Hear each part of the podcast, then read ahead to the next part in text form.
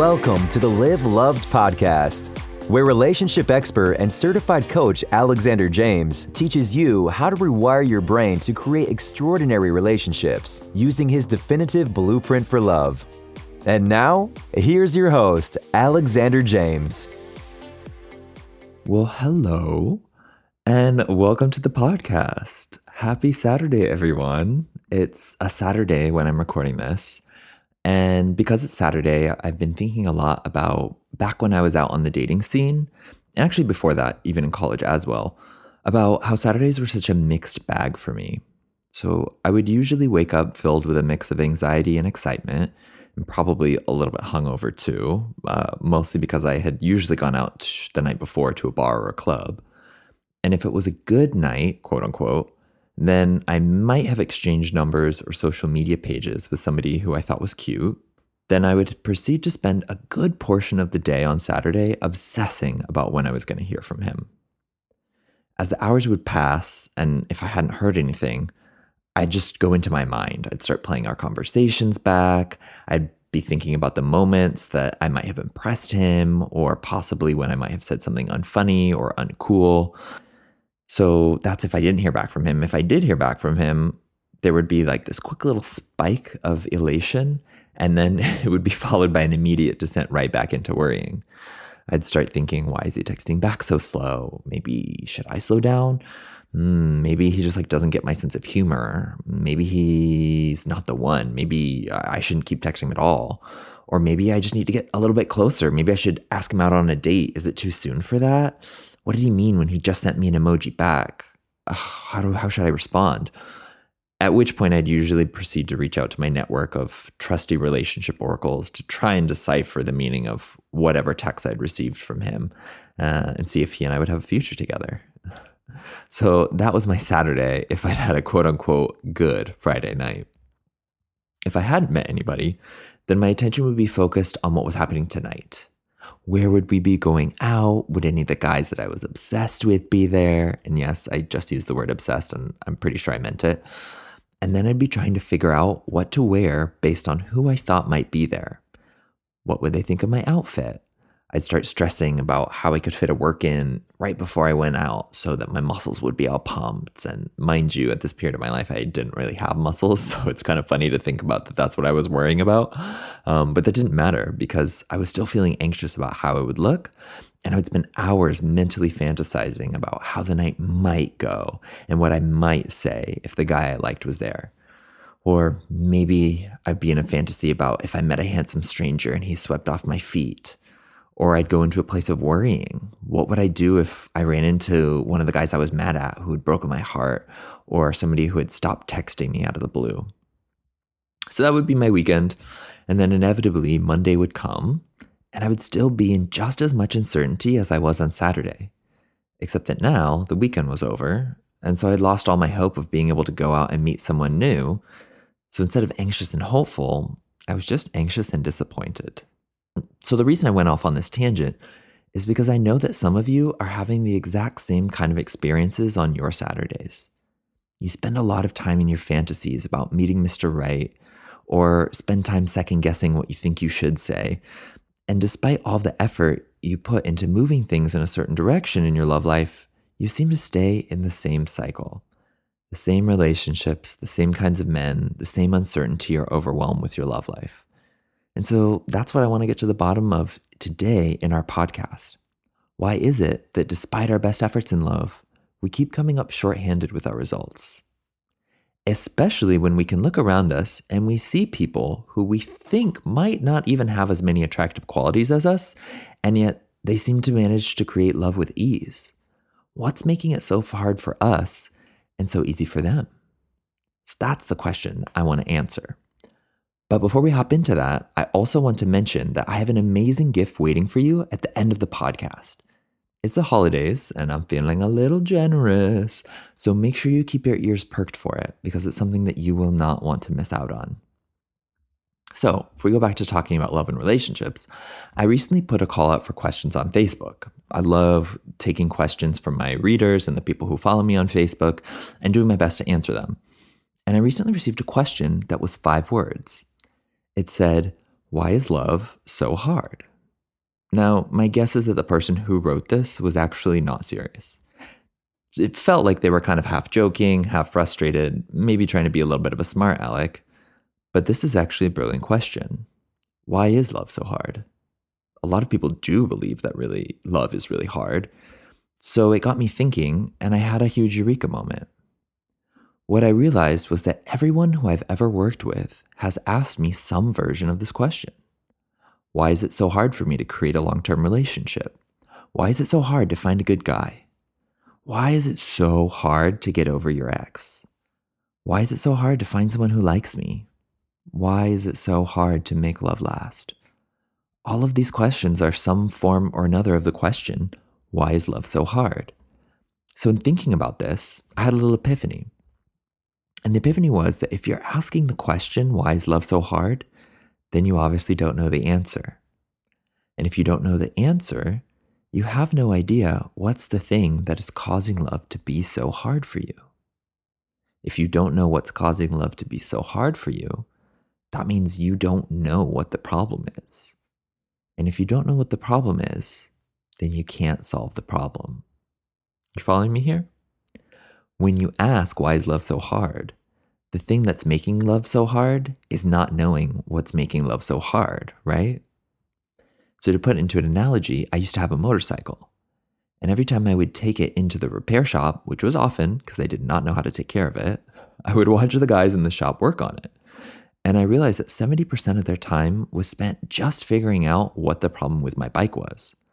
They would see the issue, let's say the braking was soft, and then they would have to go through an extensive inventory of possible causes before they actually solved the problem. They had to see if it was the brake fluid, or if it was the brake lever, or if it was the actual brake themselves.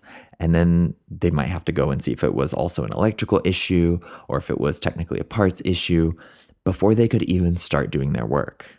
They had to figure out what the problem was before they could solve it. This is the perfect metaphor for why so many of us struggle in love. Because let's say if I went to a mechanic and I told him my braking was off, and he was a bad mechanic who only knew how to replace brake pads, and he did that, but that the brake pads weren't the actual problem, then my brakes still wouldn't work the way I wanted them to. And then if I took my bike back in and I asked him to fix it again, and instead of looking at everything that was going on in the bike and doing an inventory like the other mechanics did, he just replaced the bike pads again, I'd be in the same position that I started with a motorcycle that didn't brake properly. Now, this is because you can't solve a problem until you know what the problem is. That's the reason why the question, why is love so hard, is actually so brilliant.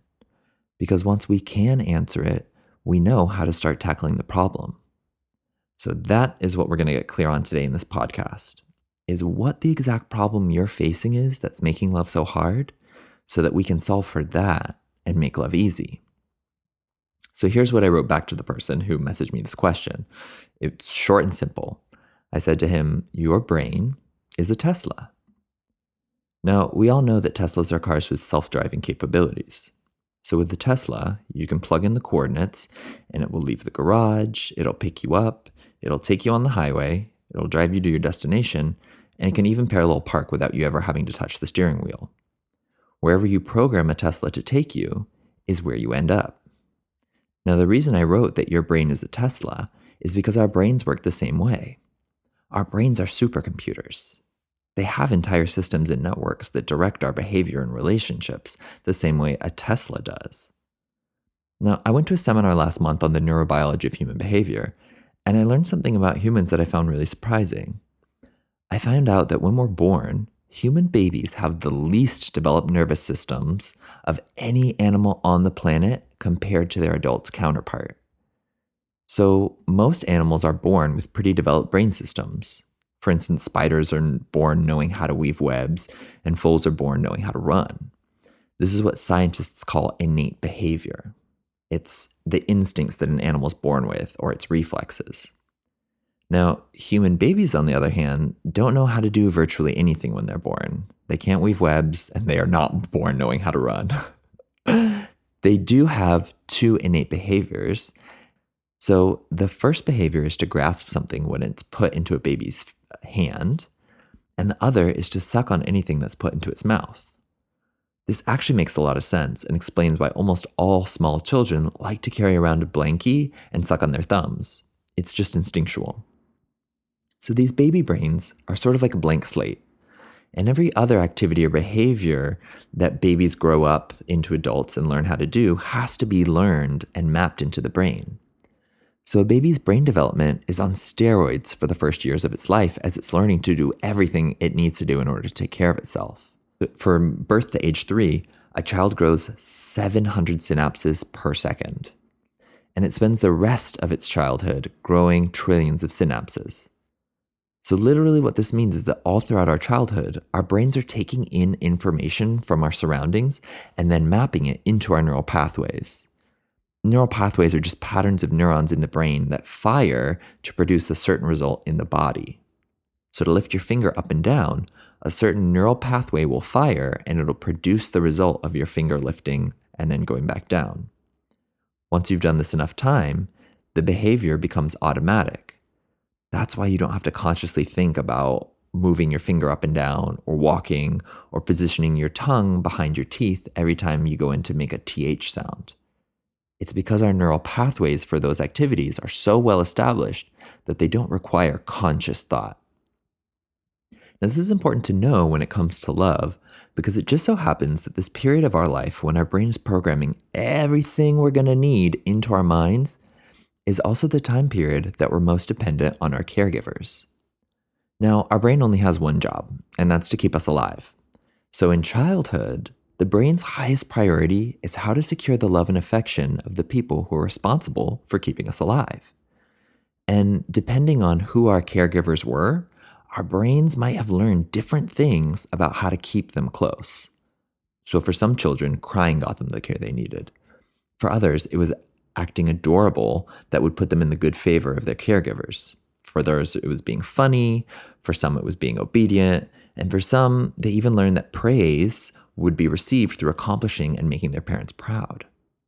Whatever it was, this winning strategy became mapped into that child's brain and it stays with them throughout their life. This is their blueprint for love a set of strategies and behaviors that our brains learn to use in order to construct relationships where our needs get met. But a blueprint is only a blueprint if we can consciously look at it. When it's unconscious, which is how it is for most of us, I refer to it as our autopilots. And so our brain, in many ways, is on autopilot in our relationships, following these blueprints that we're not conscious of. This is because we've been practicing these neural pathways from the time we were born. They're deeply ingrained into our subconscious. And this is where it all starts to cause a problem for us in love. And the problem is, is that we didn't program our autopilots. We're not the ones who put the coordinates into the GPS. So, what's programmed us and all of our behaviors in love and relationships is the collection of experiences we've had in relationships up to this point, especially those in our childhood when our neurobiology was forming. And because our brain knows how to create those relationship dynamics and has a set of subconscious strategies for how to create them ingrained in us, we end up recreating those relationships without even realizing it. So, in other words, our past experiences become the coordinates that are always in our GPS. Now, this is fine if you're one of the eight people in the world whose childhood and adolescence and teenagers were perfect and you never experienced any form of rejection or emotional wounding. But if you're listening to this in 2018 and you're a gay man, you have experienced both. And even if the rejection wasn't blatant in your immediate family, which even the most perfect of parents will still fail to love us perfectly, you have to take into account that we live in a heteronormative society that classifies any non heterosexual relationship as less valid. That's also a feeling that gets mapped into our love blueprints as gay men. Feeling inadequate, feeling less than, feeling not good enough, feeling as though we have to compensate for some perceived flaw that we have with our good looks or our impressive career. All of that is just programming. None of it is real. Have you ever noticed how straight men don't worry about how they look in a Speedo or if their eyebrows are asymmetrical? That's because they're not trying to compensate for being gay by being perfect. And the only reason gay men feel any need to compensate for anything is just because we've been brainwashed into thinking that we're somehow inferior to other people based on our sexual preference. If we go back to the example of the child creating strategies to be loved so they'll be cared for, as gay men, the shame that's placed on us by society for being gay is what creates this hyper response to seek validation in our love blueprint. If being gay will push you down the social ladder, then we come up with strategies to compensate for that by some somehow by having an eight pack or dating models. So I, I kind of went on a tangent there for a second, but ultimately, we have all of these experiences that form our unconscious autopilot, which become our GPS coordinates. But the thing is, we don't know that we're on autopilot and we don't know how to change the GPS. So we keep creating the same relationships because our Tesla brain is on autopilot and it keeps driving us to a destination we don't want to go to. Imagine if you got in your car and you started driving to LA and you're excited and you'd packed your bathing suit and your beach towel and your sunscreen. And then eight hours later, you looked out your window and you saw that you had ended up in Iowa. That is what being on autopilot is like. It's the same frustration that a lot of my clients express to me about their love lives. Many of the people I work with will get into relationships thinking that they're directing the wheel and driving where they want to go, but in reality, their autopilot is on in the background, overriding their conscious input. So even if they set south for LA and they're totally sure about the relationship that they want to create and that they're going to do it differently this time, Pretty soon, their Tesla brain is going to redirect itself according to its original programming and land them in the same cornfield in Iowa did last time. This is the perfect analogy because so many gay men I speak to say that things always happen for them in a certain way when they go to date or to create a relationship. They'll say that they always get abandoned. Men only use them for sex. They repeatedly get ghosted. They date men who won't commit. They can't maintain a relationship for more than a few weeks or months. They go all in and then they realize that their partner is only lukewarm about them. And because they don't understand that they have an autopilot, they just chalk it up to bad luck or that all men are trash. So, if I'm coming back to this Tesla metaphor for a second, your results in your relationship are like the destination that your autopilot is set on. So, if you're constantly finding yourself dating the same kinds of men encountering the same kinds of problems in your dating life, or if you have a story that that's just the way love and dating goes, that's actually your autopilot driving you to the same spot over and over and over again. It's not bad luck. It's not how love just goes. It's the relationships that your brain knows how to create and is creating without you realizing it. Imagine if somebody told you not to get in a car because all car rides end in Iowa. You would think they were insane, right?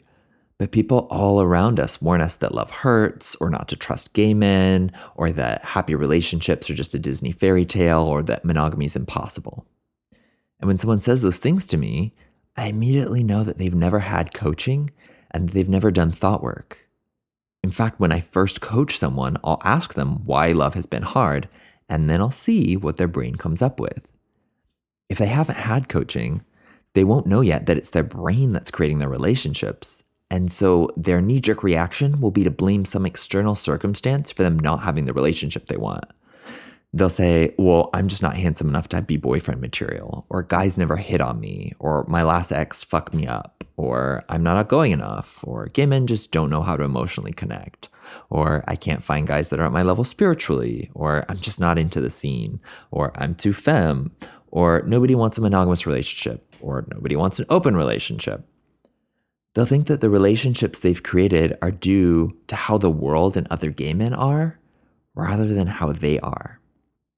But occasionally, I'll have someone come to me who's had coaching before, and I'll know they've done thought work because they'll say, You know, I keep choosing relationships with men who are selfish. Or I've noticed a pattern of feeling guilty anytime my partner's unhappy. Or my last three relationships have gotten just to the brink of commitment and then I've emotionally disengaged and sabotaged the relationship. And the way that these signal to me that they've done thought work is that everything they're saying takes some form of ownership over how the client is creating the dynamic. I'm just attracted to the wrong guys, right? Something I hear a lot. But our attraction is directly connected to who our blueprint can create the dynamic it knows how to work best with. That's what fuels your attraction to someone else. It's blueprint compatibility, not necessarily compatibility with you or your values, is what's driving us towards that attraction. It's that they're compatible with your blueprint and the subconscious ways your brain knows how to bring those people close.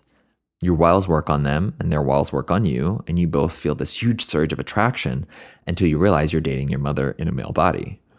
That's why so many people end up in relationships and then realize they've been dating a carbon copy of one of their parents. It's because their blueprint was formed to interact with the blueprint of their parent. If their parent was hyper responsive to neediness, then they learned to act helpless in order to get what they wanted. So when that same person goes out into the world to find a partner, they're going to go out and subconsciously be enacting neediness as a part of their seduction strategy, the damsel in distress, if you will, and they'll attract a codependent, smothering partner who wants to fix all their problems and rescue them, just like their mother did. So, this is why I call bullshit when someone says to me, Oh, I just keep meeting the wrong guys. The problem is never that you keep meeting the wrong guys. The problem is that you keep giving them your number. And the reason you keep giving them your number is because you're on autopilot. To get even clearer on what loving on autopilot truly means, I looked up the definition of autopilot for this podcast, and I found out that the slang meaning of autopilot in the dictionary is out of habit. So when you're loving on autopilot, you're loving by habit, not by choice. You're just showing up to your relationships in the same unconscious patterns that have become a habit for you. Now, I worked with a client who was a really clear example of how our love blueprint as children goes on to create our autopilot as adults. So, in this example, both of his parents were addicts. One was addicted to alcohol and the other was addicted to gambling. Sometimes there was money, and sometimes his dad has, had gambled away all of the money and there was no food. And so, what he learned at a young age is that people are unpredictable. And from having people are unpredictable wired into his base biology, he came to the subconscious belief in his adolescent life that you really can't trust anybody else to take care of you. As he grew up and he became more independent, he started to believe, I can take care of me better than anyone else can. He became super independent and autonomous, and he created an entire life based just around this belief. He started his own business so he didn't have to depend on a boss. He distrusted the Western medicine system, and so he took it upon himself to study and administer his own holistic medicines. He even became his own spiritual advisor, using a mix of Buddhist meditation and energy work. He trusted no one to support him but himself. Then, when he finally came to me, it was a huge breakthrough for him to even admit that he needed any support at all. His life worked moderately well, but when it came time for him to go out into the world and find a partner, his belief that he couldn't trust anybody to take care of him caused disaster. Deep down, his autopilot was still running. And what it was saying was when other people take care of me, I get hurt. So even though he consciously thought and said to me, Oh, it would be so nice to have somebody who I can share my life and responsibilities with, his autopilot was saying, If I depend on anyone, I'm going to get hurt. So this meant that having conversations with the guys he dated about what he wanted or needed was not even an option that was on the table in his mind. In fact, one of the things that he bragged about in our sessions was that his partners never saw him as needy. He was always the hero, and he thought that this was one of his sexiest qualities. When his partner would ask him about his feelings or the status of the relationship, he would feel annoyed and start to feel smothered. It was so intolerable to him that anyone who even offered to take care of him in any way was immediately chopped from a second date. The way this pattern worked was crystal clear to me, even though he couldn't see it at all. First off, he would filter out caring men from his dating pool. He told me that he found them unattractive and needy. Instead, he chose men who made him feel like a hero, usually self centered victims that were so embroiled in their own drama they had no time to think about what he might need. He was attracted to these kinds of men because being around them made him feel powerful. The weaker they were, the more of a chance he had to prove his autonomy to himself. In his mind, autonomy meant safety growing up. So, being in relationships where his independence was highlighted heightened his emotional experience of security and power. So he was continually choosing these victimized men because they allowed him to experience himself in a way that made him feel totally lovable, totally safe, totally powerful and taken care of. But to make matters worse, even when he did need something from his partner, which he went to great lengths not to, something like a glass of water or a piece of information, he would pretend that he didn't. So he would just go to these great lengths to hide from his partner that he might need something from him he wore his facade of self sufficiency like a badge of honor. And so what happened was in the end, his belief was confirmed. He could take better care of himself than his partners could. But this is only because he was fishing for the most inattentive men and then hiding his needs from them. Then he would come into our sessions and he would throw his hands into the air while he complained that nobody could take care of him and that everyone was unreliable. His love blueprint became a self fulfilling prophecy. He was always ending up in Iowa. And that's how loving on autopilot operates. If your coordinates are, I can take better care of me than anyone else can, then you'll always be subconsciously driving towards creating a relationship that creates that experience for you. Until you address your belief blind spots, you're gonna end up in that same painful, unfulfilling corn patch every single time. So now that you know and you have some faulty software operating in the background, I want you to take a second to think about what your pain patch is. Where does your autopilot continually have you driving towards? Is it relationships that start hot and heavy and then crash and burn? Is it men who don't want the same level of intimacy that you do? Or is it dating situations where you're caretaking your partner's feelings constantly? Or scenarios that always end with you getting abandoned? Or maybe it's relationships where you're always trying to earn your partner's love or settling for whatever comes along or just never truly feeling that deep love and intimacy that you want in partnership. No matter what it is, I have good news for you. And it's that you can change your autopilot. You can go back into your brain and consciously rewire your love blueprint. That's what thought work is. It's what I did when I sat down with a coach for the first time. We spent week after week uncovering every aspect of my subconscious love blueprint, which for me was earth shattering. Because at the time, I had no idea I'd been creating my own results in my love life. But once I realized what was creating my results and where my GPS was set to, it helped me to look at every single thought that formed my old love blueprint, pick out the ones that weren't serving me, and consciously create an entirely new blueprint. Going through this was literally better than every Christmas and every birthday gift I've ever received combined. Because once I knew in my bones that my love life wasn't up to the whim of chance and that I wasn't hopeless and I just didn't have extraordinary bad luck, but that what I had was the ability to choose and that I could choose the love blueprint that I wanted to create, that I could choose to do that thought work and to rewire my brain, that I could choose to show up to my coaching work in a way that made me start feeling attracted to amazing, high caliber men and totally disinterested in the players that I had been dating. Once I knew that, I felt so free and so empowered in my love life. I felt like I had hit the lottery in love. And once I through, went through the process of resetting my autopilot towards loving, sexy, adventurous relationships with men who challenged me and cherished me and wanted to grow with me spiritually and connect with me emotionally, I was released from living living the rest of my life fearing love and fearing that I would get hurt again. And instead, I got to start enjoying all of these incredible high quality connections that I was att- attracting with attractive men. Once I was able to see what was making love so hard for me, I was able to jump in wholeheartedly to fixing it with ease. And what surprised me about this process the most was how my attraction shifted. There's one guy in particular, actually, that I had had this on again, off again thing with for about five years. He was super flaky. He never showed any real interest in me, but then sometimes he would show up out of the blue and we'd have this intense, like earth shattering soul connection.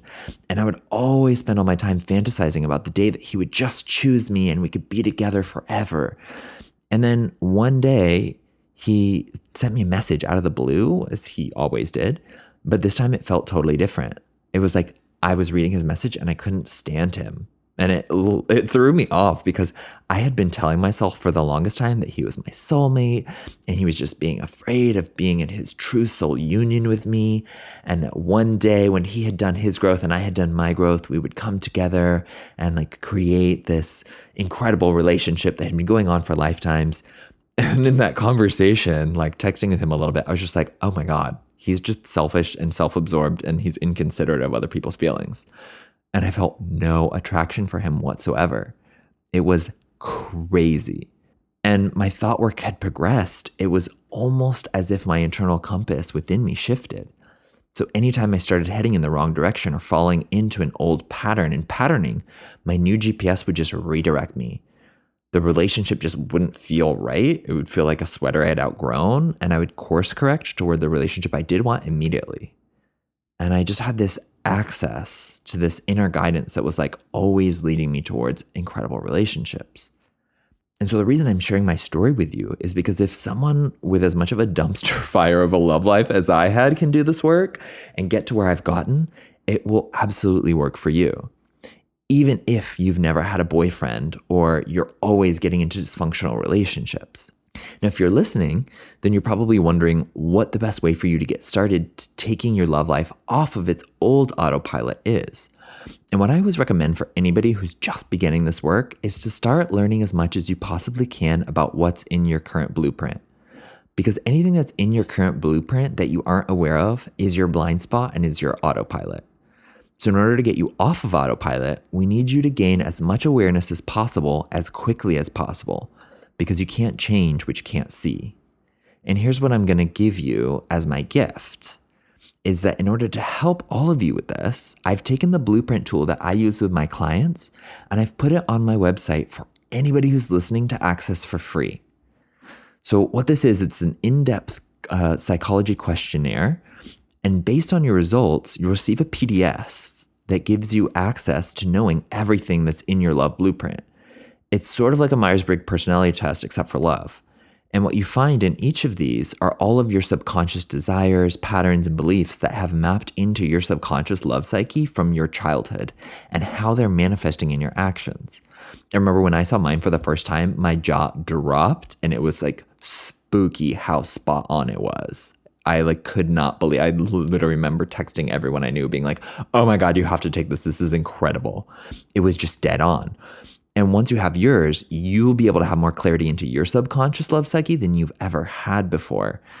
And that awareness is what starts to set you free from enacting these old patterns. And as an added bonus to this PDF that I'm going to give you, I'm also attached a free mini coaching session.